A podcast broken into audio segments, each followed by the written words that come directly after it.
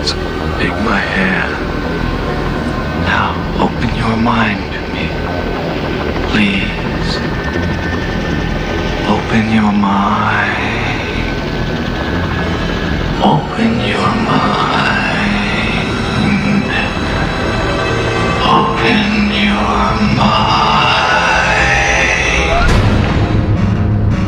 This is Monica Perez, your libertarian voice on News 95.5 and AM 750 WSB every Saturday from 3 to 6.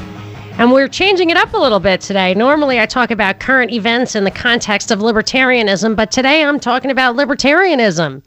I think uh, we've been talking about it since three o'clock, and I'm like not even a fraction of the way through all the posts and letters and tweets I got about this really good questions lots of uh, nuances to the arguments, which seem so simplistic and black and white. But really, when I started digging into libertarianism in the extreme, I found that it's a very erudite subject, or people are highly educated and intelligent about it, from economics to morality. It's serious business.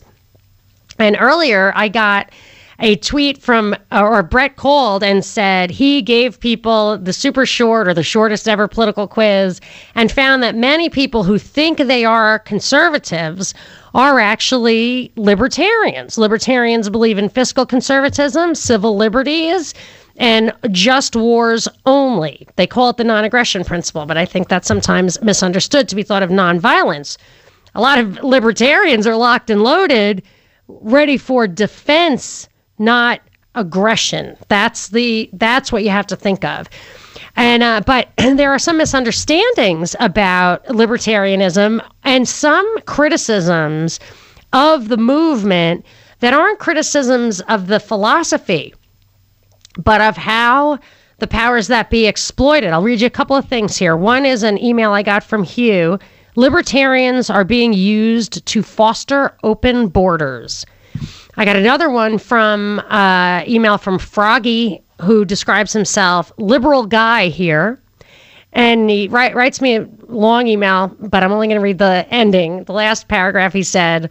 Libertarianism is a philosophical construct of the 1% to deny Americans their right to pursue happiness and to keep the right left paradigm alive and divide us.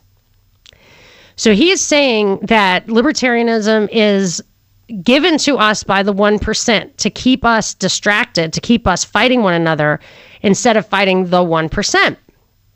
And I I believe I could answer Froggy by saying this.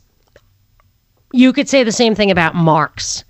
Karl Marx, and I've looked this up more than once. I don't think it's disputed was funded by capitalists, or I should say, elitists, the power elite, those in power who wanted to remain in power, not through laissez faire entrepreneurship, which is how I define capitalism, but through manipulation of the levers of power, actually financed Marx to to offer the people who were unionizing and stuff in the in uh, in the wake of the industrial revolution this illusion of power, of getting a piece of the pie, of sharing in the profits. That that Marx was really designed to create a system where the power and money still funnel to the top, but that the workers wouldn't know that. Now, this is real deep state kind of stuff. This is down the rabbit hole stuff, which uh, you I don't think you can deny that he was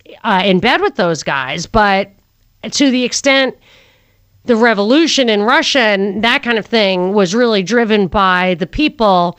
There has to be some of that, but there are also some deep uh, historical facts about bankers funding the Bolsheviks. There's a book uh, um, on my bookshelf called Wall Street and the Bolshevik Revolution by Anthony Sutton, a very respected guy. So there any any kind of grassroots movement that resists the centralization of power is is always going to be infiltrated by the powers who want to maintain power. So you have Lenin's quote, uh, what's the best way to beat the competition? Well, the opposition, it's to control it. That's where we get the expression controlled opposition, which means if your guy is running eh, like uh, I've I've read more than once that Ron Paul is controlled opposition, that he's secretly working for corporations. And I have actually stopped down and given that a lot of thought, as painful as it would be for me, because I really admire Ron Paul. And I have concluded that is not true. But the reason people say that is he'll vote against tax increases or tax normalization for energy companies. And he's from Texas, so that sounds funny. And maybe maybe it's a little pragmatism at work, I don't know, but his story is that he never votes for a tax increase ever. And I can understand that, but when if if the powers that be who we can see through the media and government always frame the issues for us we're busy people we can't not this is my job to dig in and it's hard for me to get to the bottom of things but they they frame the issues for us and you like there was a struggle for power at the Cato Institute, which is a big libertarian think tank and media outlet. One side of that struggle, no doubt. I mean, I don't know the inside stuff about that struggle, but but when I see struggles for power, obviously there are two sides to the story. And what I think the powers that be would want, what Froggy is accusing libertarians of being victim of, is that they will focus us, say, on deregulation or lower taxes for corporations. And then libertarians will, as one, rise up and say, do not regulate this. So Uber just lost a, a battle in California, Uber, the car service, that now they're California says they're people have to be employees, their workers have to be employees, instead of just contractors who use the Uber app to get business for themselves. Now Uber has to pay them and deal with all the the regulations and the and the employment law and all that kind of stuff. That's going to raise the price of Uber and it's also going to cut out competition. So Uber is then Uber and Lyft will probably be oligopolies. Ultimately, it could help Uber because nobody can really compete. You can't just have a guy who makes a competing app and gets people to sign up for it. The little guy can't really compete if he has to then get an accounting department to pay everybody. So these regulations can be used to support big corporations, but regardless, we focus, libertarians will often focus on yes, we are against regulation for that reason because it screws up the market and it impoverishes us. It makes things more expensive, it increases unemployment, all that kind of stuff. But what what I think is a valid criticism is nobody, not Froggy, the liberal guy, or libertarians really focus on the fact that these big corporations, although they talk about a lot of times economic freedom, in reality, what they're what they're they're talking out of both sides of their mouths. They're not really for economic freedom because on the backside, they have a stranglehold over government.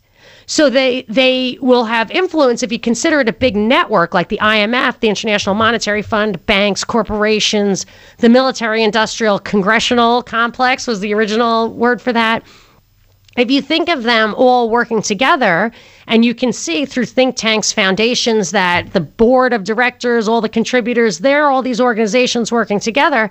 They do things like give third world countries huge loans and encourage them to have laws that restrict private capital investment from abroad. And that makes it uh, really sets those company countries up for uh, or having huge debts, having only multinational corporations get special dispensation to come in there and open a business, where, whereas the native people have to deal with regulatory barriers they cannot overcome. So when the corporations and the banks get in bed with the government, hijack the government, have a stranglehold over it. It is not a free system and it creates real problems, real poverty, real lack of economic opportunity, the inability to start your own business. And and because we can take our cues from media outlets, think tanks, foundations that call themselves libertarian and in large part are, but keep us focused on on the on the outlet end of uh, deregulating corporations rather than the the top end where they they nip our freedoms in the bud at the government level that we never see. That's why libertarians can get uh, a bad name for that kind of stuff. So I've got a few more things to say about that. Um, I'm gonna. I, I would just, in conclusion, say that when you look at TARP, the bailout of the banks, which was socialism when things got tough, but the banks get all the profits they want when things are good. I would say that TARP is worse than OSHA, which is um, like health and safety, occupational hazard stuff. Nobody want, no libertarian wants any of the regulations or TARP, but in my opinion, TARP is a much greater threat to economic liberty than OSHA is, yet we're directed to focus on the regulations the corporations don't like rather than this socializing losses with which the corporations uh, lobby for, bribe people for. So I'm gonna I'm gonna finish that up and tell you uh, a little more about the Rand Paul question, if his compromises do represent a controlled opposition or really just political pragmatism. 404 872 0750 1 800 WSB Talk. This is Monica Perez. Monica Perez on News 95.5 and AM 750 WSB. It is going to get hotter as the work week starts. It's 96, 97 are the highs early in the week. Let's hope that changes. Stay tuned for more updates from WSB. Weekend weather is brought to you by Shumate, the official air conditioning of summer. I am wrapping up this uh, part of the conversation where people criticize the libertarians for being kind of captives of the corporations, of the cronies, unwitting captives. I will say I've given it a lot of thought and I do not buy that Ron Paul is in on it, you know? But I see some of the stuff Rand Paul does and I don't know how to characterize that. He uh, he compromises and I understand that. He's very pragmatic, I think, and I understand that. But recently I was kind of put off because he was very staunch in his opposition to the USA Patriot Act, which did the provision, I think it was 215, which was used by the government to defend its ability to collect metadata. He was instrumental in letting that thing expire. But uh, there was a court ruling that said that that USA Patriot Act actually did not authorize metadata collection and that it had never been authorized by Congress and would have to be separately if they wanted to continue the process. So when the USA Patriot Act expired, thanks to Rand Paul's help, that gave real impetus for the USA Freedom Act to get passed because then there was this gap in surveillance without any kind of preparation, no transitional thought to it whatsoever.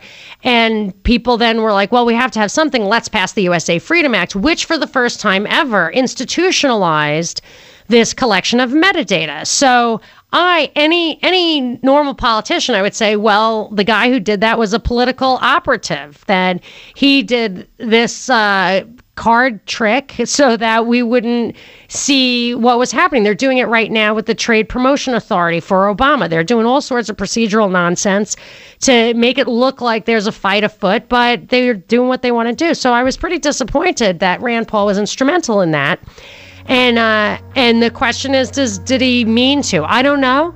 I don't know. I think he's just a compromiser.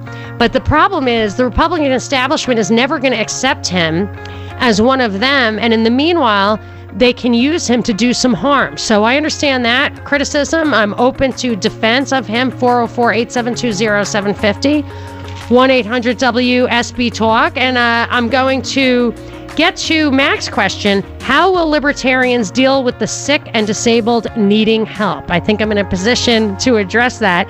You can tweet your responses to at Monica Perez Show. And now for something completely different. Monica Perez on News 95.5 and AM 750 WSB.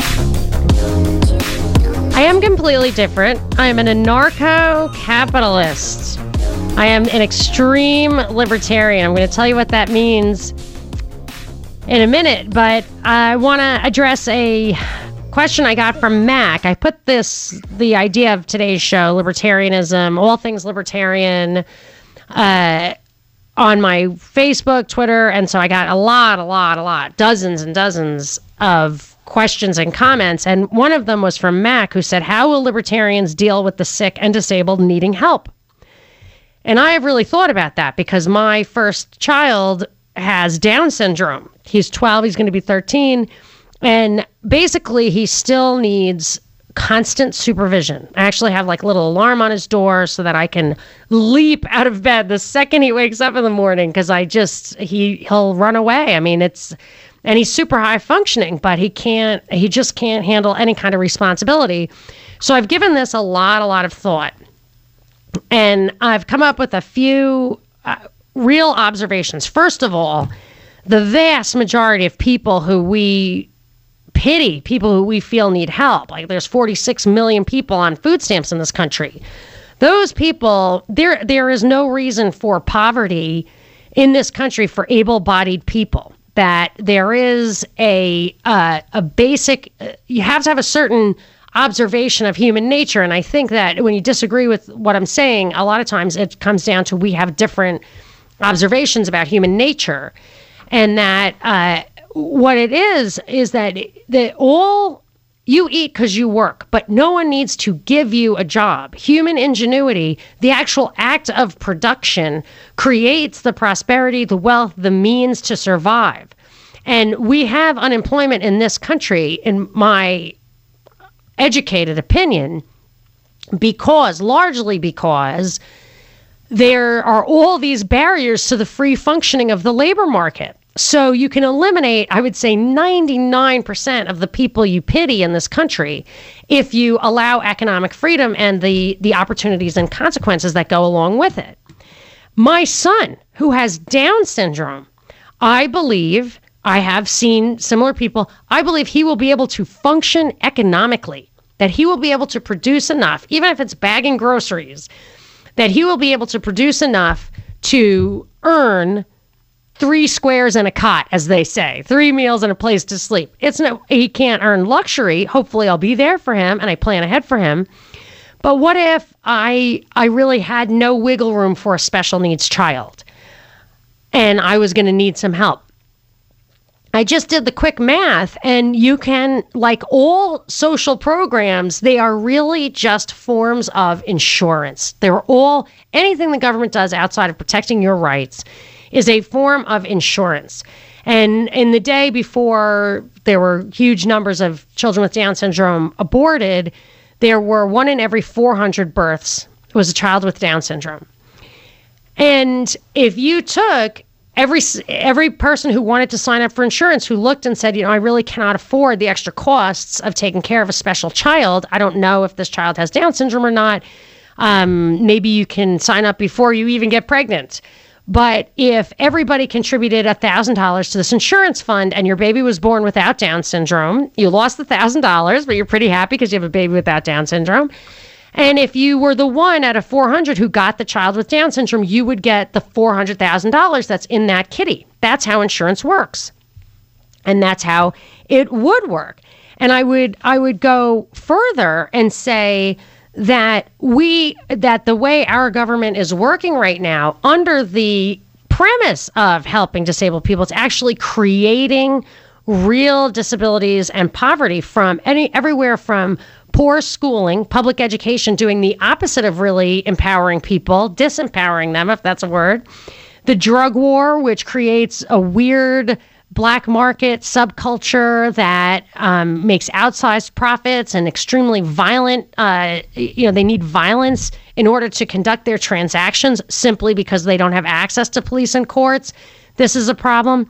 Welfare, paying people to have babies, paying people more if they are not married. These these are actually creating incentives for some people with uh, drug problems to actually have babies. You're creating incentives to have extreme dysfunction. And I would say on net, it's not better that way. Uh, I, I, you know, the bottom line is underneath it all, if the if the community has enough prosperity to support the very weakest among them, they will do so. You have a moral impetus. They're one of the number one sources of happiness and contentment in studies has shown giving is part of that. When you look at the billions of people who say they're part of a religion, what is that? Controlling your behavior and giving charity. That's what what basically the common tenet of all religions s- seems to be. Uh, I also got an email from Alan. Uh, I'm going to read it. It's uh, like a full paragraph, but I'm going to read it, and it's important because this is, uh, I understand the practical aspects of libertarianism. I'm not just an idealistic uh, kid who's rejecting the establishment or my parents. I understand the dangers of unbridled impulses. So let me read you Alan's email and then I will give my response. It says Hello, Monica. Philosophers since the ancients speak of the wise, the fool, the brave, the weak, the bad man, the good man. A society composed of the just, wise, brave, and good would be the ingredients for a libertarian society, perhaps like the early days of those founding this great nation. However, with time, changing so- societal mores and culture deem that those kind of people become rare. A system of laws and statutes become more necessary for those who can't handle it. These laws have to be administered by an elected government. Above all, this is where our reason takes over. In the words of Sophocles, anarchy, anarchy, show me a greater evil. This is why cities tumble and the great houses rain down. This is what scatters armies. Reason is God's crowning gift to man. But I would answer Alan to say, first of all, the founders were not faced with a society composed of just of mere of only just wise, brave, and good men. The founders were quite uh, uh, insightful as to what they were dealing with. This was the age of enlightenment. This was the understanding of human behavior in uh, political, civil, economic context. And and what I would say, what I see in the world around us today, which is very different from that world, I think, just because of the the uh, the powers that be have taken our tax money over the decades and used it against us to develop surveillance technologies and other technologies that will keep us from uh, from being able to resist them. And this goes to this idea that absolute power corrupts absolutely, even if it's whether it's in the person of one man or the person of our really borderline totalitarian government. Not that they actually have become totalitarian and telling us who to work for and how many hours to work and stuff. Not totally, but they have all the mechanisms in place for that. And these guys, uh, the way I look at it is once you you set up that mechanism where all the power is at the top, you you have a uh, a place where these what I call functional sociopaths. Sociopaths are people who have no conscience. Functional sociopaths, sometimes genius sociopaths, can get in there and control this mechanism that is the federal government uh, that that takes over every aspect of our lives. Does not it abuses us? It it steals our money. It kills people. You look, it's just a couple of hundred people in Washington putting this trade promotion authority in the hands of Obama, which will create a world government. It will take the government completely out of our hands. And I feel that I am not against uh, government. I'm against the modern state. The modern state, which has this this uh, unbridled ability to tax and kill. Our Articles of Confederation did not give the federal government the right to tax because they could see the problem there. And it made sure, as Patrick Henry told us, that the guns were in the hands of the people, the militias, the states, so that these higher and higher levels of government could not have total control. And I'll tell you, uh, this is how I came to realize that that the state really couldn't be trusted. The central seat of power could not be trusted.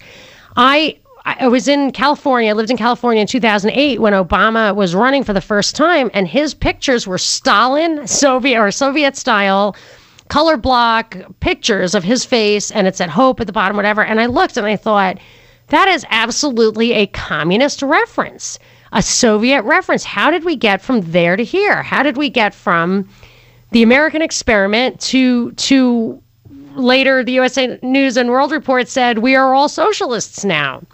And I tried to trace back what was the turning point. Was it LBJ and his Great Society? Was it FDR and the New Deal? Was it Wilson and World War One? That's a good candidate in my opinion. But a lot of people go back and say it was the Civil War. I could go back even further and say that when the Constitution replaced the Articles of Confederation, it was the beginning of the end. As Patrick Henry said in a in a speech I was referring to earlier, he said, starting this document with we the people instead of we the states is an end to this American experiment. It is a greater revolution. I'm paraphrasing, but he said it is a greater revolution than the one we fought to free ourselves from Great Britain. The transformation from we the states to we the people, because it was no longer a confederation, he said, but a consolidated government. So you could go back and say that. And then my answer then in my mind was, no greater experiment could ever be conducted to give the sovereignty to the citizen. It was the age of enlightenment. There was a land here, North America, that whether it was by uh, nefarious means or whatever, the Indians, the American Indians who were here, really did not have the power, a central government. There was no government to overthrow or push out of the way. It was for, for those purposes a clean slate, and these guys knew what they were doing and they were dedicated. So, what better possibility to have this experiment than that one? And still look where we've come.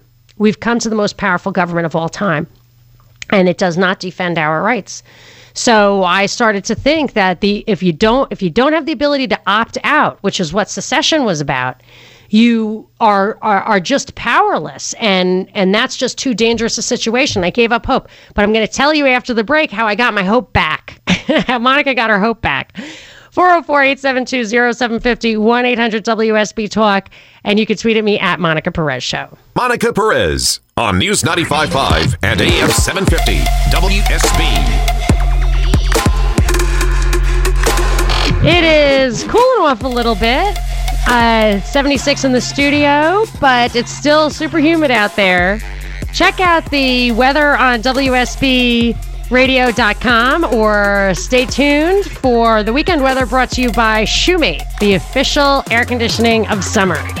Wrapping up the show, talking about libertarianism generally, I wanted to tell you how I went from just being absolutely hopeless about the American experiment and that that reading on the cover of the U.S. News and World Report that we're all socialists now did not restore my faith in uh, in our founders. But I was surfing the internet and I stumbled upon a book, an interview with an author, Hans Hermann Hoppe, who wrote a book, Democracy: The God That Failed. And that's just the kind of thing I think like tends towards socialism. So I wasn't going to listen to it, but I thought, you know, I kind of thought that this had failed. Maybe he's talking to me. And, and he really was. And the idea behind it was he was uh, a student and now a professor, but of Murray Rothbard, who said that society is self ordering. There is such a thing as spontaneous order and capitalist society above all else, because in order to make the transactions, you have security, you have infrastructure. Who would build the roads? Well, the guy who builds the store and the guy who builds the housing development or the auto manufacturers, the energy companies. So there is a self ordering system when you deal with human commerce. And that's a good way uh, of, of thinking about it. But as you can tell, there is so, so much, uh, so much nuance, so much to the theories of libertarianism, even a lot across the spectrum within it I do always continue this conversation, always in a libertarian context. You can listen to my podcasts, monicaperezshow.com, or go to my Facebook page from there. Or you can tweet at me at Monica Perez Show. Listen to me here every Saturday from 3 to 6 on WSB. This is Monica Perez. Without the ones like you, who work tirelessly to keep things running, everything would suddenly stop. Hospitals, factories, schools, and power plants, they all depend on you. No matter the weather, emergency, or time of day, you're the ones who get it done. At Grainger, we're here for you with professional grade industrial supplies. Count on real time product availability and fast delivery. Call clickgrainger.com or just stop by. Grainger for the ones who get it done.